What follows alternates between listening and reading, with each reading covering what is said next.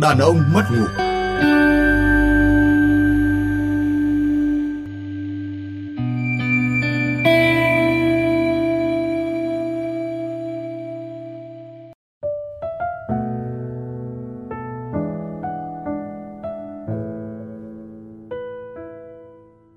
Chào ông chủ. Xin chào. Các ông có bao giờ chụp màn hình điện thoại? Có, chụp nhiều thứ mới chụp chứ. Bằng chứng á? Không, ông cứ bao giờ cũng nghĩ đến cái lạnh tiêu cực nhỉ? Chụp những thứ mình cần lưu lại, chẳng hạn như là cái tin nhắn mà ông gọi bọn tôi đến quán ngày hôm nay chẳng hạn, thì tôi cũng phải chụp lại, xong rồi biết đâu lúc nào sử dụng một việc khác. Thế mà khi em chat với các cô gái trẻ thường em phải chào các bạn. Vì sao? Vì biết cô ấy chắc chắn sẽ chụp màn hình để gửi cho ba cô bạn khác. Nên bao giờ chào cũng phải là chào luôn các bạn. Thế tôi chỉ muốn hỏi câu đấy để quyết định có nên đọc một cái đoạn tin nhắn được chụp màn hình hay không thôi. Mốt bây giờ đấy. Bởi vì tôi nhận được cái hình ảnh chụp màn hình này, nhưng mà thú vị đấy. Nhưng mà tôi không biết là có nên đọc nó hay không, thì thấy các ông nói như thế thì tôi nghĩ rằng đọc được. Thường thì khi mà người ta chụp màn hình những đoạn hội thoại, những đoạn chat ấy, mà khi mà người ta công bố ấy, thì người ta sẽ có một cái động thái nhỏ để không xâm phạm đời tư, đó là che cái tên hoặc là. Đúng rồi, cái màn hình tôi nhận được cũng thế. Thế nên ông đọc lên thì ông đừng đọc tên người ta nhá. Không, tôi cũng nhận được. Bản thân cô gái này chắc là cũng rất hiểu cái nguyên tắc của ông Hiền nói, chuyên nghiệp rồi. Nội dung màn hình thế này, tôi được đọc là tin nhắn đầu tiên của chắc là của cậu con trai. Anh làm gì em giận à? Cô gái trả lời chả sao, chả có gì. Cậu trai nói thái độ. Em chả thái độ gì, anh xem lại anh như thế mà được à? Có phải là chuyện anh bảo em ký giấy nợ phải không? Anh tính toán quá rồi đấy. Cô gái nói thế thôi. Sau đấy là toàn thấy bộ này là tin nhắn của chàng trai. Với anh nói luôn nhé, anh có thể mời em đi chơi, ăn uống, mọi chi phí anh chưa để em phải bù một đồng nào cả. Vậy anh nói nhưng mà việc em muốn mua món đồ gần chục triệu bạc và anh muốn anh trả tiền thì là quá vô lý. Thứ nhất, món đồ đó bằng gần một nửa tháng lương của anh, trong khi anh thấy không quá cần thiết với em, chỉ là để cho đủ cái kệ túi và giày của em thôi. Thứ hai là anh nói rất rõ ràng là anh sẽ thanh toán, nhưng anh sẽ viết giấy nợ, sau đó em phải ký vào. Nếu như sau này mình cưới thì giấy đó bỏ, còn nếu không thì em phải trả lại tiền anh, vì đó không phải đồ anh tặng mà là đồ em thích mua. Em thấy em có vô lý không? Anh không thể đầu tư cho vợ thằng khác được, em hiểu chứ? Ôi, câu chuyện này xử lý rất là hay. Anh không thể đầu tư cho vợ thằng khác được. Và thế là bắt cô gửi giấy nợ. Thế tóm lại cái nội dung cuộc này là cô gái cô gửi cho tôi nói ý là anh xem cậu này, cậu người yêu em mà cậu ấy bắt em viết giấy nợ khi mà em muốn mua một món đồ. Đã phải là người yêu chưa? Tôi nghĩ là người yêu rồi. Người yêu rồi, và bây giờ cô ấy muốn mua một món đồ, muốn cậu ấy trả tiền cho, nhưng cậu bắt viết giấy nợ. Ok. Thế thì một pha kết luận rất là xuất sắc, đúng không? Câu rất là. Anh không thể đầu tư cho vợ thằng khác được, em hiểu chứ? Anh thấy các anh thấy cậu con trai này nào? Thực ra thì những cái chủ đề tương tự như thế này, chúng ta vào những cái page ở trên Facebook, trên mạng xã hội, những cái diễn đàn của giới trẻ là có thể gặp rất nhiều. Vấn đề trong chuyện là anh ấy cái keo kiệt bùn xỉn, cô ấy đào mỏ, gold digger hay là thế này thế kia, là câu chuyện này rất là nhiều. Thậm chí là có những cái page mà họ chuyên đi là bẫy các cái cô gái gọi là đào mỏ để mà quay các cái clip lại xong rồi lên mạng. Thế thì trước tiên thì tôi chia câu chuyện ở hai cấp độ.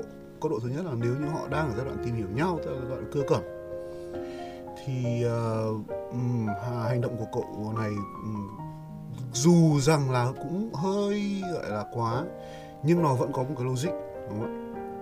Nhưng nếu như họ đã yêu nhau rồi, là một cặp đôi rồi, thì rất khó để nói rằng là cái hành động đó là không tính toán. Nó hơi bị tính toán quá. Tuy nhiên thì cũng ở mức nào đấy chắc hẳn là quan hệ phải mức nào đấy rồi thì cô gái mới tự tin đến mức là đi mua sắm một cái đồ gì đấy giá trị đến gần chục triệu bạc, xong rồi là bà cậu này trả tiền. Có lẽ vấn đề ở đây rất đơn giản, chỉ là cũng như tất cả các tình huống tranh cãi khác về chuyện tiền nong của các giới trẻ, đó là họ đã không xác định được một cái quan điểm chung trong chuyện là kinh tế của hai bên, trong chuyện chi tiêu của hai bên, trong chuyện quà cáp. Và có thể đây là lần đầu tiên mà chắc cũng là lần cuối cùng mà vấn đề đấy họ va phải, và cuối cùng thì nó lại hai người đều thể hiện rõ cái quan điểm của mình ngay lập tức trong lần đấy. Và vì thế chắc là không có lần thứ hai nữa đâu. Tôi nghĩ là lần thứ hai có hay không quan trọng, nhưng mà tôi hỏi thật, anh Hiền có bao giờ anh nghĩ chuyện phải tính toán chuyện này chưa? Tôi thì hơi may mắn một tí là tôi chưa bao giờ gặp cô gái nào mà theo kiểu như vậy. Nếu như tôi nhớ lờ mờ thì có khoảng khi tôi rất trẻ, tôi mới đi làm khoảng 1-2 năm, thì có một cô tôi cũng quen, và cô ấy đặt vấn đề không phải là như thế này, tức là mua sắm thứ đồ đắt tiền, mà cô hỏi vay tôi một khoản cũng lớn, ở thời điểm đấy đâu khoảng 1-2 triệu gì đấy để giải quyết việc cá nhân. Và khi đấy chúng tôi mới quen nhau thôi, cũng chưa có gì cả, mới chỉ gọi là như các bạn trẻ hay hát bây giờ là ở trên tình bạn ở dưới tình yêu ấy. Okay. Thế và tôi cũng phải chẳng nói với cô ý rõ luôn như thế, rằng là quan hệ của chúng ta chưa đến cái mức này, và anh không dư giả để cho em vay một cái khoản lớn như thế. Cũng phải chúc mừng anh là anh chưa gặp những cô gái kiểu như thế. Anh Linh thì thế nào, tôi thấy anh có vẻ rất tán thưởng cái câu anh không thể đầu tư cho vợ thằng khác. Vâng, vì cái không hẳn là tôi tán thưởng vì chuyện vì anh bạn này cái không hoàn toàn đồng tình với cách làm của anh bạn này, vì đâu đó ở trong xã hội chúng ta thì việc này trông đâu đó vẫn là có hình ảnh của một người tính toán, mà tính toán với đàn ông thì thường không được đánh giá cao lắm. Thế nhưng mà tôi thấy là cái câu này hé lộ khá nhiều về thái độ về tiền bạc, về tài chính của anh bạn này rất là rõ ràng, thái độ rất là rõ ràng. Tức là đây là một mối quan hệ mà anh muốn đầu tư. Nếu thực sự là nó đáng đầu tư thì anh sẵn sàng đầu tư ngược lại. Còn nếu nó không đáng đầu tư thì thôi. Thế nhưng mà nó hé lộ luôn cả là anh chàng này hoàn toàn không chấp nhận chuyện lờ mờ, không rõ ràng về tài chính từ phía cô gái kia. Và rõ ràng là chúng ta cũng nhìn thấy luôn trên tất cả các cái diễn đàn, trên tất cả các nơi thì luôn luôn có những câu đùa, ví dụ như là chồng luôn luôn phải, hoặc có những cái video quay lại chuyện chồng đi giấu tiền gọi là quỹ đen, tiền của mình ra khỏi người vợ của mình, đưa hết tài khoản rồi nhưng mà vẫn giấu một khoản quỹ đen để đi nhậu bạn bè. Tức là gì? Phụ nữ khi yêu và sau khi cưới thì có một cái thái độ nào đó gần như là sở hữu toàn bộ tất cả chồng mình, các mối quan hệ của chồng mình và toàn bộ tài sản của anh ta. Thì cô gái này có lẽ là hình như bước nhầm cái ranh giới đấy mà thôi. Tôi khá là thú vị với chàng trai này, bởi vì thực ra ở thế hệ trước của tôi, thậm chí trước tôi nhiều, tôi từng gặp những ông chú ông bác giấu tiền và nói với nhau đấy là phòng thủ trường hợp vợ mình nó bỏ mình. Đấy là phòng thủ. Họ dùng thẳng từ phòng thủ, có lẽ họ đi qua chiến tranh nên họ dùng từ hơi quân sự một thứ là phòng thủ. Đấy là số tiền phòng thủ. Đó là một sự tính toán. Nhưng ở các thế hệ trước thì họ phải giấu giếm cái ý đồ tính toán của mình. Họ không dám thẳng thắn như chàng trai này.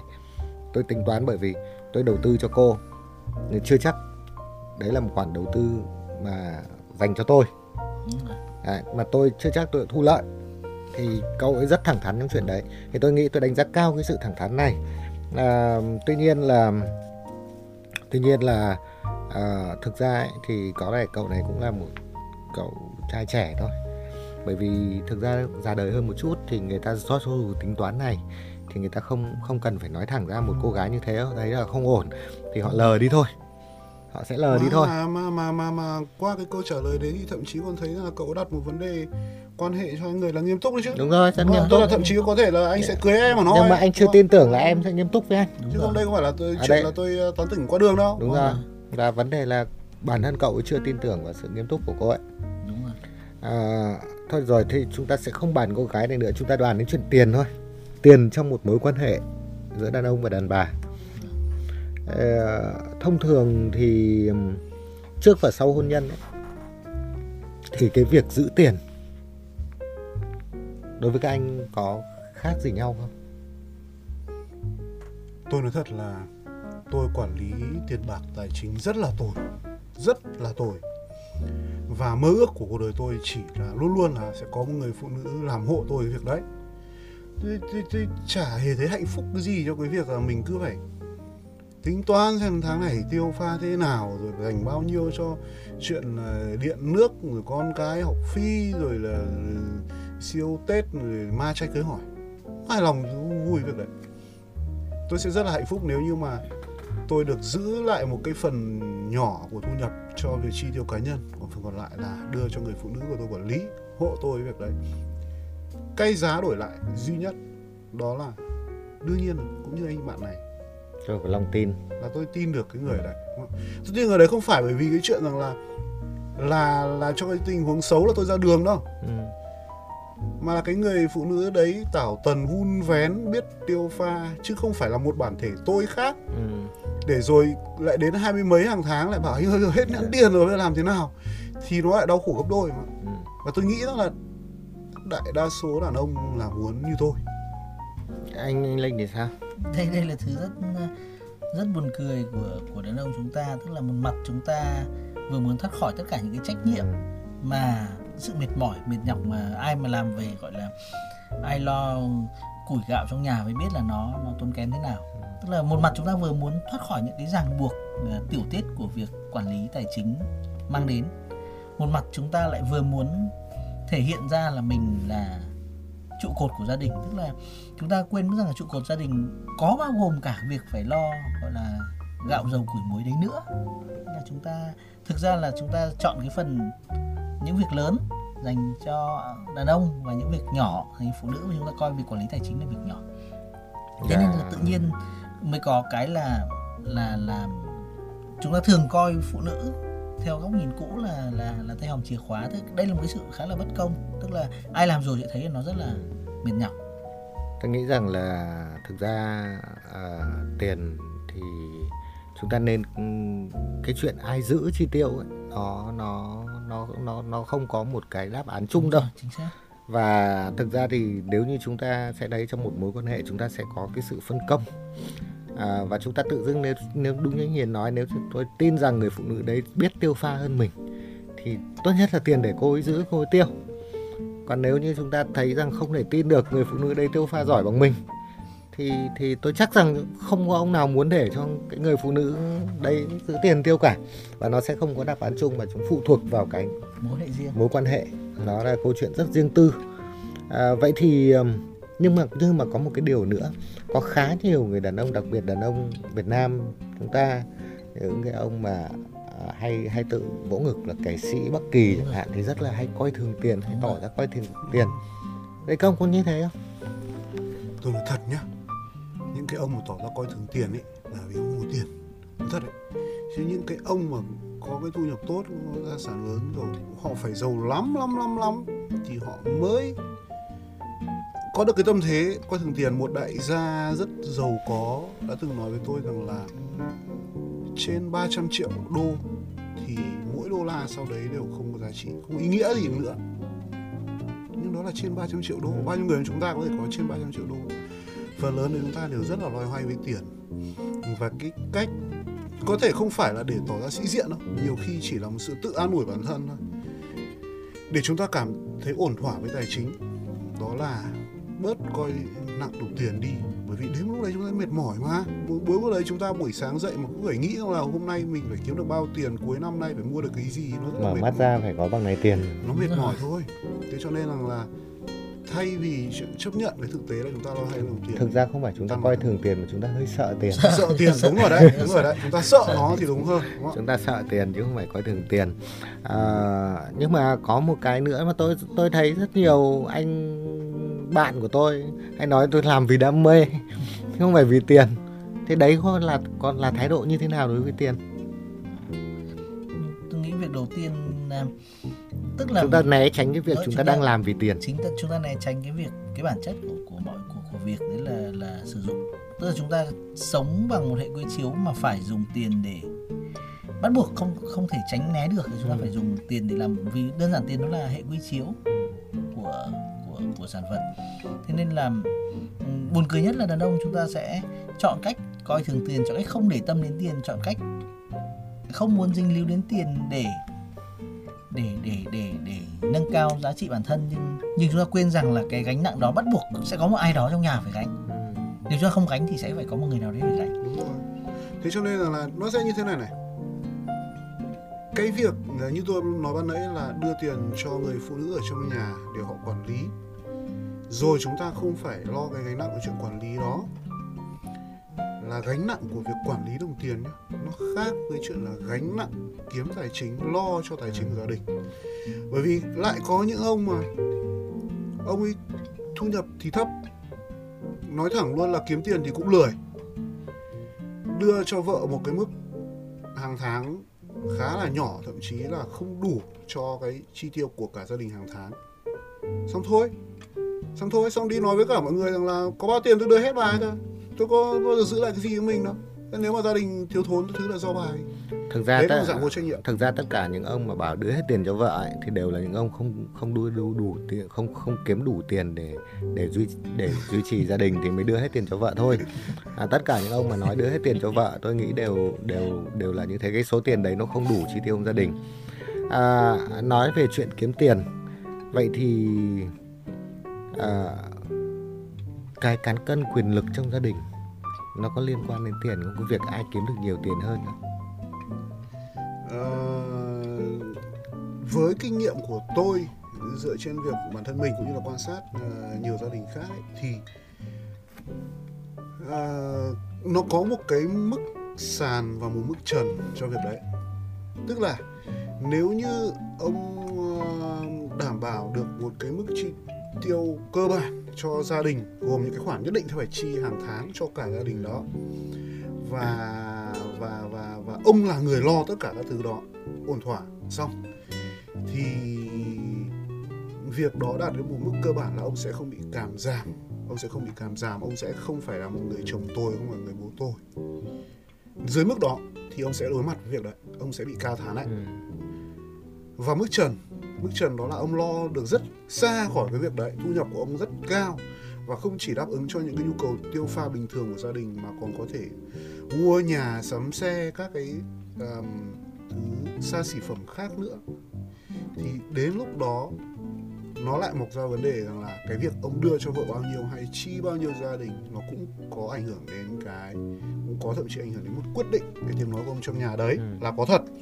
Bởi vì rõ ràng là nếu như bà vợ muốn có một cái túi hàng hiệu hàng nghìn đô, cô con gái muốn có một chuyến đi du lịch Singapore, cậu con trai muốn có một bộ đồ hiệu vài trăm đô chẳng hạn vậy, rồi ông đáp ứng được cho họ những thứ mà thực ra thì thôi thì ở mây tầng nào bay tầng đấy, đúng không? Những người ở mức sống đấy họ sẽ có yêu cầu như vậy, thì chắc hẳn là ông phải có tiếng nói rồi.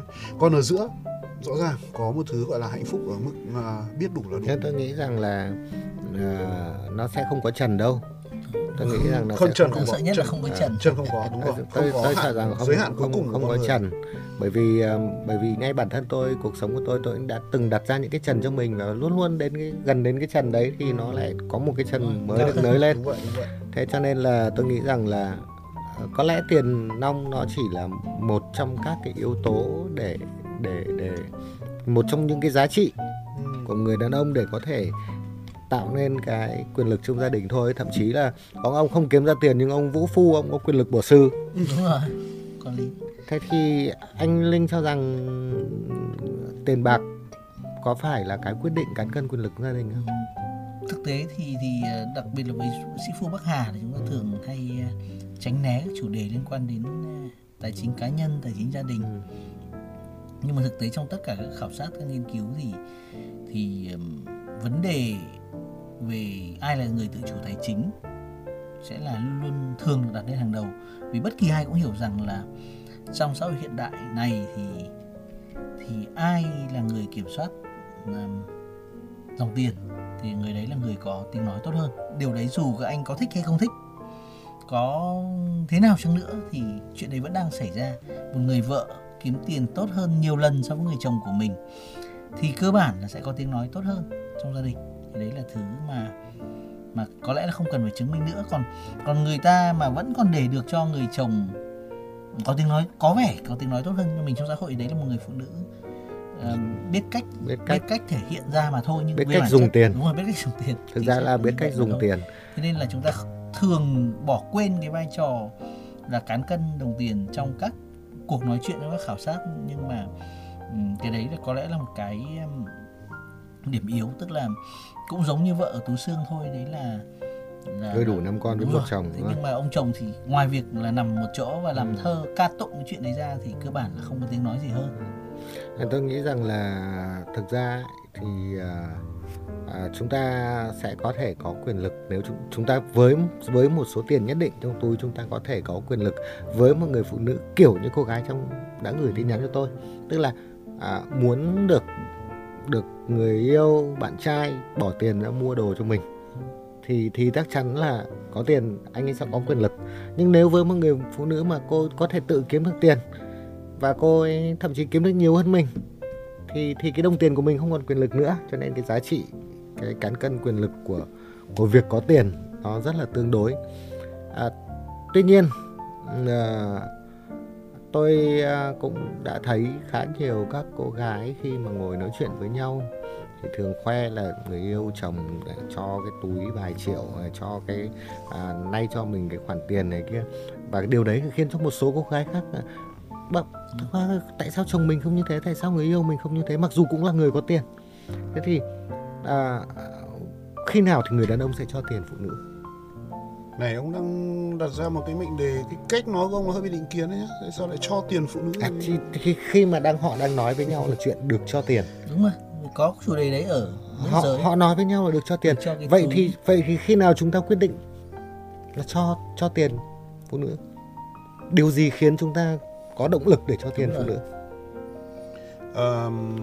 Một quan hệ nam nữ, dù là hôn nhân hay là yêu thương, thì về cơ bản hãy nhìn nó một cách rành mạch. Đó là một cuộc đầu tư mà hai bên đều bỏ vốn.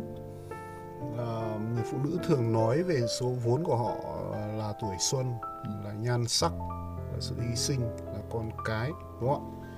Là nhiều cơ hội lựa chọn những người đàn ông khác mà tôi đã chọn anh. Chi phí cơ hội. Đó là thứ mà những người phụ nữ thường nói. Còn đàn ông chúng ta sẽ nói gì? Chúng ta đầu tư vào họ niềm tin, đầu tư vào họ những nỗ lực để thay đổi mình hoặc là để tử tế, và có tài chính nữa. Có phải là tôi không biết ông nào, chứ tôi chưa bao giờ nghe một người phụ nữ nói rằng là cô ấy đầu tư tài chính vào mối quan hệ cả. Nhưng mà chúng ta thì đấy có. Là anh Hiền chưa nghe thôi, bởi vì em phải tiếp xúc với rất nhiều người phụ nữ sau chia tay thì câu chuyện lại là khác, là tôi nuôi anh ta, tiền túi là tôi xây nhà trên đất của bố mẹ, nhà bố mẹ tôi, tất cả là cô gái phát hiện ra, hóa ra cô gái cũng đầu tư không hề ít. Vậy thì tôi đã làm ngược lại, là nếu như vài mối quan hệ như vậy ấy, thì cái mệnh đề mà khi nào đàn ông cho tiền phụ nữ của ông chủ quán có đúng được với họ nữa không? Tôi nghĩ rằng là cũng giống như chúng ta đặt, khi nào mà có tiếng chàng trai trẻ, khi nào chị ấy cho tiền tôi? Có mà. Thì đấy là cái câu chuyện mà khi nào một người, chúng ta không nói đàn ông đàn bà nữa, khi nào một người quyết định cho tiền người kia, có động lực để cho tiền người kia trong một quan hệ nam nữ. Thì tôi nghĩ anh Hiền nói rằng đấy là một cái khi anh ta thấy khoản đầu tư tốt, đúng không? Khoản đầu tư tốt nó đáng tiền, đúng không ạ? Anh thì cho rằng có động lực nào khác không? Thực ra nó cũng phải quay về tương quan quyền lực, thì rõ ràng là người trong một vài cuốn sách nói về chuyện tặng quà, nói nó đỡ về tiền bạc thì có thể nói về chuyện tặng quà đi, thì rõ ràng là người nắm đằng chuôi sẽ luôn là người tặng quà. Họ sẽ thoải mái với việc đấy. Vị thế đâu đó là cao hơn, thả quà xuống tay người ở dưới. Tức là rõ ràng là chúng ta nhìn thấy một câu chuyện về quyền lực trong chuyện tặng quà này. Thế thì khi nào mà một người đàn ông hoặc người phụ nữ muốn cho tiền cho, đơn giản, tại vì ví dụ như tôi cũng có những người bạn học hàm học vị rất là cao, làm kiếm tiền rất là tốt, nhưng ước mơ của anh ta đấy là, và ước mơ đấy vẫn cháy bỏng của chúng tôi, hoàn toàn tin anh ta, đấy là hàng ngày vợ cho chở lấy ô tô của nhà chở ra quán điện tử, cho 50.000 để đủ chơi game ngoài quán điện tử và để mua được một chai nước tăng lực, và tối về vợ đi làm về lại đón về. Đấy là ước mơ thực sự của anh ta, và anh em thì rất đồng cảm ước mơ này. Thực ra tôi gặp những ước mơ như thế rồi, và thực ra tôi đã có cô bạn gái mà lấy chồng chỉ để anh ta chỉ cần ăn mặc đẹp để mà đi thỉnh thoảng đi khoe thôi, và cô ấy nuôi anh ta hết. Đúng như anh Linh nói là khi họ ở một vị thế cao hơn thì họ sẽ dễ dàng quà hơn. Nhưng điều đó rất tiếc là không phù hợp với sếp tôi chẳng hạn. Sếp tôi ở vị thế cao hơn tôi, chưa bao giờ tặng quà tôi. Cái điều đấy tôi nhiều khi tôi rất muốn là quan hệ giữa sếp tôi với tôi nó giống như quan hệ nam nữ thì có phải tốt hơn. Hay là sếp anh cũng muốn cái quan hệ đấy, mà chưa thử anh thử đi. Ok, bây giờ tôi thực ra nghe cái tâm sự của các cô gái về chuyện tặng quà và cái chuyện cái lý thuyết về đầu tư của các anh ấy, thì tôi thấy rằng tôi chợt ngộ ra rằng vì sao rất nhiều phụ nữ lấy phải chồng cờ bạc. Bởi vì thực ra là các anh chồng cờ bạc là có máu đầu tư mạo hiểm. Họ đầu tư mạo hiểm, họ sẵn sàng họ đầu tư trong khi không chắc chắn lắm. Xuống tay thấy chẵn, có vẻ chẵn là họ xuống tay quyết đoán, xuống tay nhiều.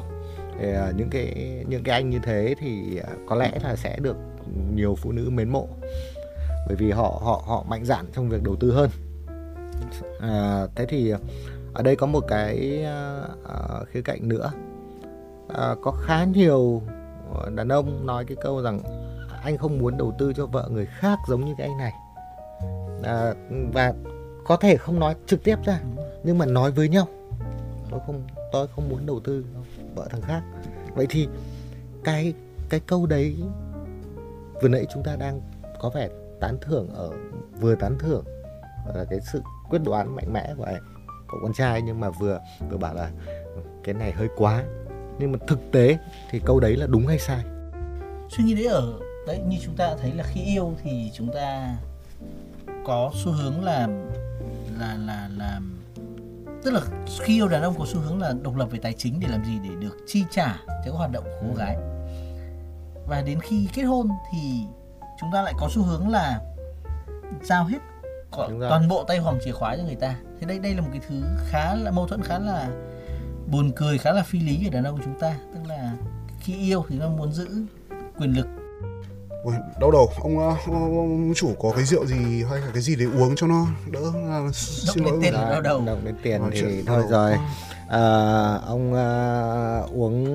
Ông không nên uống rượu. Thực ra thì bây giờ ông uống chén trà cho nó, thứ nhất là ông cảm thấy cái vị đắng đót của nó, xong đấy thì ông sẽ dịu đi chuyện tiền bạc, không bao giờ dễ nuốt cả tiền bạc, đúng không? Thôi chúng ta sẽ không nói chuyện là đầu tư cho vợ người khác nữa. Cái này nó khá là nó khiến chúng ta cảm thấy, chúng ta sẽ nghĩ về những cái lúc mà chúng ta có cái suy nghĩ đen tối đó. Nhưng mà ở đây có một cái chuyện nữa là chúng ta đã bàn đến rất nhiều cái chuyện mà trước hôn nhân ai giữ ai tiêu, trong hôn nhân ai giữ ai tiêu, nhưng có một cái chuyện nữa nó là hậu cái mối quan hệ này. Khi mà chúng ta chia tay nhau, tôi thấy rất nhiều người phụ nữ sau khi ly hôn thì đều rất ít người cảm thấy hài lòng về việc chu cấp của chồng cũ cho con cái. Họ đánh giá cái năng lực chu cấp của chồng cũ cho con cái rất thấp. Tại sao lại như thế?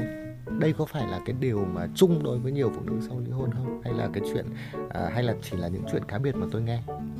Chuyện này thì là chuyện phổ biến, vì là trong quá trình đi làm khảo sát về ngoại tình thì và hậu ly hôn thì là đây là câu cửa miệng luôn. Câu cửa miệng của chị em đấy là bố của đứa nhỏ, cơ bản là không chu cấp gì hoặc là chu cấp không đủ.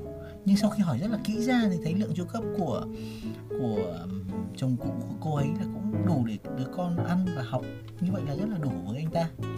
Và cũng là một phần thường là cao hơn cái mức mà tòa quy định. Đúng rồi, cao hơn tòa quy định. Như vậy nhưng không bao giờ đủ thì rõ ràng là có một sự biến đổi rất lớn trong quan điểm của phụ nữ về tiền của người đàn ông của mình. Trước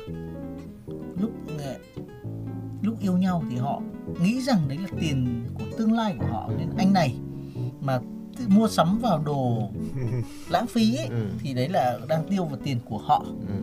Mua cho họ thì là đúng. Ví dụ như cô gái này, tức là đây một cái nhận thức là kỳ quái. Khi cưới rồi thì có một cái câu chuyện đấy là một cái anh chàng đang rủ cô gái là bây giờ chúng mình cũng, anh lương cũng 10 triệu, em lương cũng 10 triệu, bây giờ mình hay mình cưới đi. Thì cô gái tính một hồi, cô bảo là chúng ta thuê nhà mất 6 triệu rồi, thì 14 triệu này em sợ mình không tiêu được. Tức là gì, cô luôn luôn ngầm định là nếu mà tất cả tiền là vào tay em, tất cả tiền của em thì là của em, và tất cả tiền của anh cũng là của em. Là gì đấy, là những câu chuyện cười nhưng nó là sự có thật. Nên là với có những cái chuyện mà đàn ông luôn luôn phải tìm cách tạo ra quỹ đen, ví dụ như là nhờ bạn giữ chẳng hạn. Thế còn sau khi và đó, tại sao phụ nữ lại luôn luôn thất vọng sau ly hôn? Bởi vì cái chuyện 100% tiền của anh ta đang được là kiểm soát của tôi, biến ngay thành một phần là 30% hoặc 25% thu nhập được ghi nhận của anh ta thành của tôi. Tức là gì, họ bị sụt giảm kỳ vọng. Vấn đề đây luôn là kỳ vọng. Tôi đã từng đấy là tức là không có trần, không có sàn gì hết, đúng không? Thế là toàn bộ gia sản của anh ta để cho con tôi chứ. Đó, đấy là tức là phụ nữ cảm thấy rất là khó chịu khi người đàn ông đang tiêu vào tiền của con mình. Ông Hiền có công nhận với tôi không là từ rất nhiều cuộc nói chuyện của chúng ta ấy, lần đầu tiên tôi thấy các nghiên cứu của ông Linh nghe được, nghe nó kiểu nó có tính thực tiễn mà nó giống sườn. Như cuộc sống hơn, nó giống cuộc sống hơn là những cuốn sách mà anh em mình đọc. Có thể rằng là nó sát gần với cái thứ chúng ta mong muốn hơn. Còn các cái kết quả nghiên cứu thì thường nó chỉ ra những thứ mà chúng ta không cãi được, chúng ta không cãi được. Câu chuyện của ông Linh khá giống với cả một câu chuyện có thật của một người phụ nữ mà tôi có biết. Tức là khi mà vợ chồng còn êm đẹp thì anh chồng kiếm ra rất là nhiều tiền, họ có 2 đứa con. Thế nhưng một người kia thì anh ấy có bồ bịch và họ nhất định là đòi ly hôn. Anh ấy vẫn chu cấp cho chị và cho cái cô này và 2 đứa con một cách rất là đầy đủ, và phải nói là nó không chỉ cao hơn mức tòa quy định đâu, khá cao so với mức chung của xã hội ấy. Thế nhưng mà tôi, bởi vì bây giờ chúng ta biết về cuộc sống của nhau qua Facebook mà, tôi vẫn thường xuyên thấy cô bạn của mình up lên những chai nước hoa giá 5-7 triệu, những cái áo vài trăm đô, những cuộc đi chơi mà tôi biết là đắt đỏ nếu cho các ba mẹ con, và luôn luôn đi kèm với lời hậm hực là bố nó bỏ bê. Và tôi cũng biết luôn rằng là cái khả năng kiếm tiền của chị thì khá là thấp, vì chị là tôi biết là chị là kiếm tiền khá là thấp. Vậy thì ở đây tiếp cái câu chuyện của anh Linh, rằng là cái sự hậm hực này có phải do thực sự cái khoản chu cấp đó là thấp hay không, cái khoản người đàn ông đưa cho mình là thấp hay không, hay so với thứ mà họ cho rằng đã lẽ ra phải thuộc về mình, thuộc về con gái của mình. Và hóa ra là chị em phụ nữ mà, thôi tôi không dám nói là tất cả, nhưng nhiều người luôn xem cái việc đầu tư đấy là việc đương nhiên và mãi mãi, không chấp nhận nó sẽ thay đổi đâu. Thực ra thì cái đấy nó cũng là cái điều mà các anh cũng đã nghiên cứu rồi, các anh đã chứng kiến rồi, nó tương đối phổ biến. Nhưng mà còn một khía cạnh nữa thì tôi nghĩ rằng là có một cái yếu tố khiến chị em phụ nữ hay nghĩ về tiền của đàn ông là bởi vì cái việc một người đàn ông đưa cho mình nhiều tiền nó thể hiện giá trị của mình. Thì họ có, thậm chí có những người mà tôi biết là ngày mùng 8 tháng 3 chồng trả đưa tiền đâu, người yêu trả cho tiền đâu, nhưng mà cũng kiếm một cái gì đấy đắt tiền để mà post lên để khoe, và điều đó để để chứng minh cái giá trị của họ đối với đàn ông. Thế tôi nghĩ rằng nếu như đàn ông chúng ta cũng không nên nghĩ rằng phụ nữ quá quan tâm đến tiền của mình. Đôi khi là họ cần được một cái sự ghi nhận, một cái sự chứng thực, đảm bảo bằng tiền cho cái giá trị của mình. Thế thì nhưng tuy nhiên chúng ta cũng đã nói rồi, cả một câu chuyện ngày hôm nay chúng ta nói về tiền và chúng ta đều dù cố gắng thẳng thắn nhưng chúng ta vẫn né tránh. Thực ra nói về tiền cho dù thế nào trong một mối quan hệ đàn ông và đàn bà, nói về tiền mà khi phải nói về tiền một cách rành rẽ quá, nó cũng là một cái thứ gì đấy nó khiến cho chúng ta cảm thấy không thoải mái. Và chính vì thế cho nên tôi nghĩ rằng khi mà một người đàn bà mà gây cho đàn ông của mình những cái áp lực về tiền thì đấy là một trong những cách để cho người đàn ông đó đi tìm cái hương vị ở bên ngoài, bên cạnh một người phụ nữ mà có thể cô ta không quan tâm đến tiền, hoặc cô ta chỉ quan tâm đến tiền thôi, và cô ta không nhân danh cái gì ngoài tiền cả.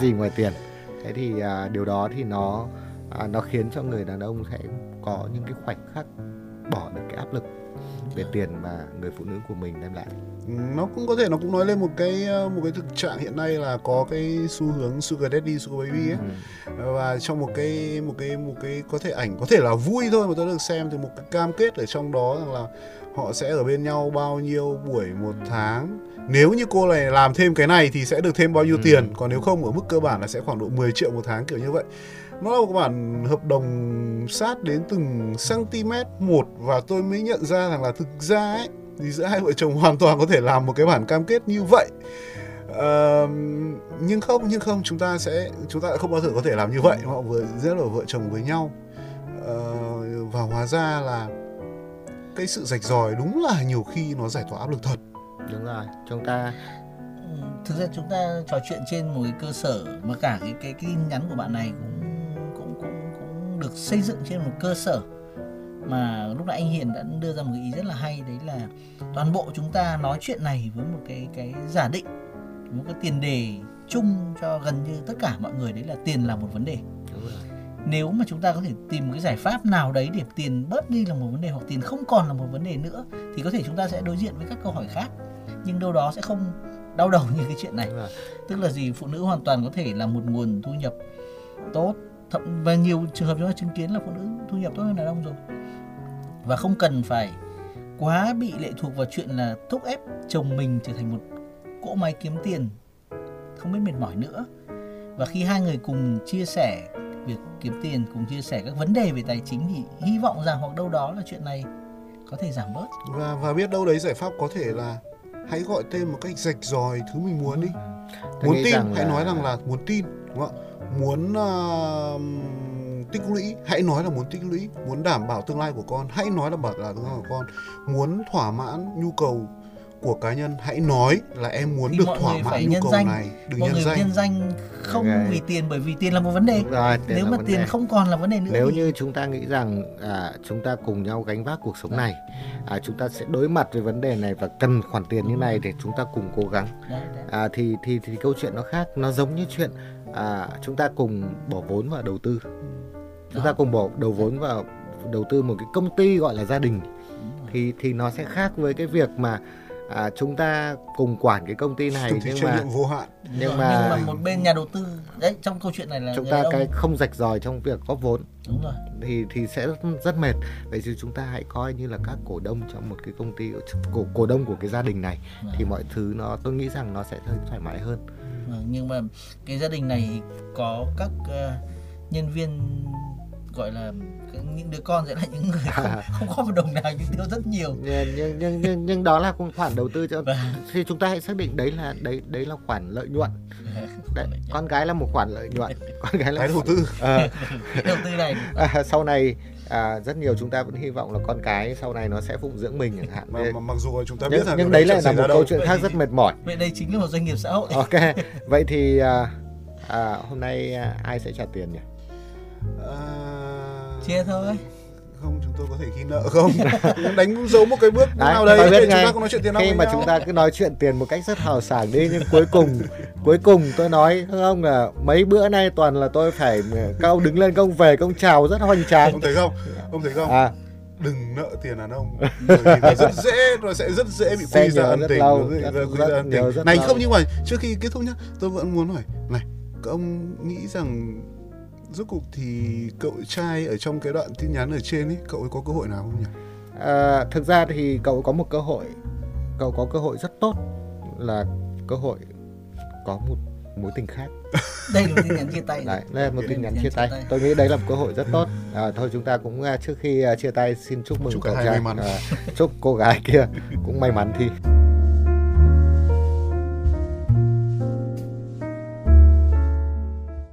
Các bạn thân mến, Quán Khuya dù sao cũng đã đến lúc phải đóng cửa. Hẹn gặp lại các bạn trong những chương trình sau.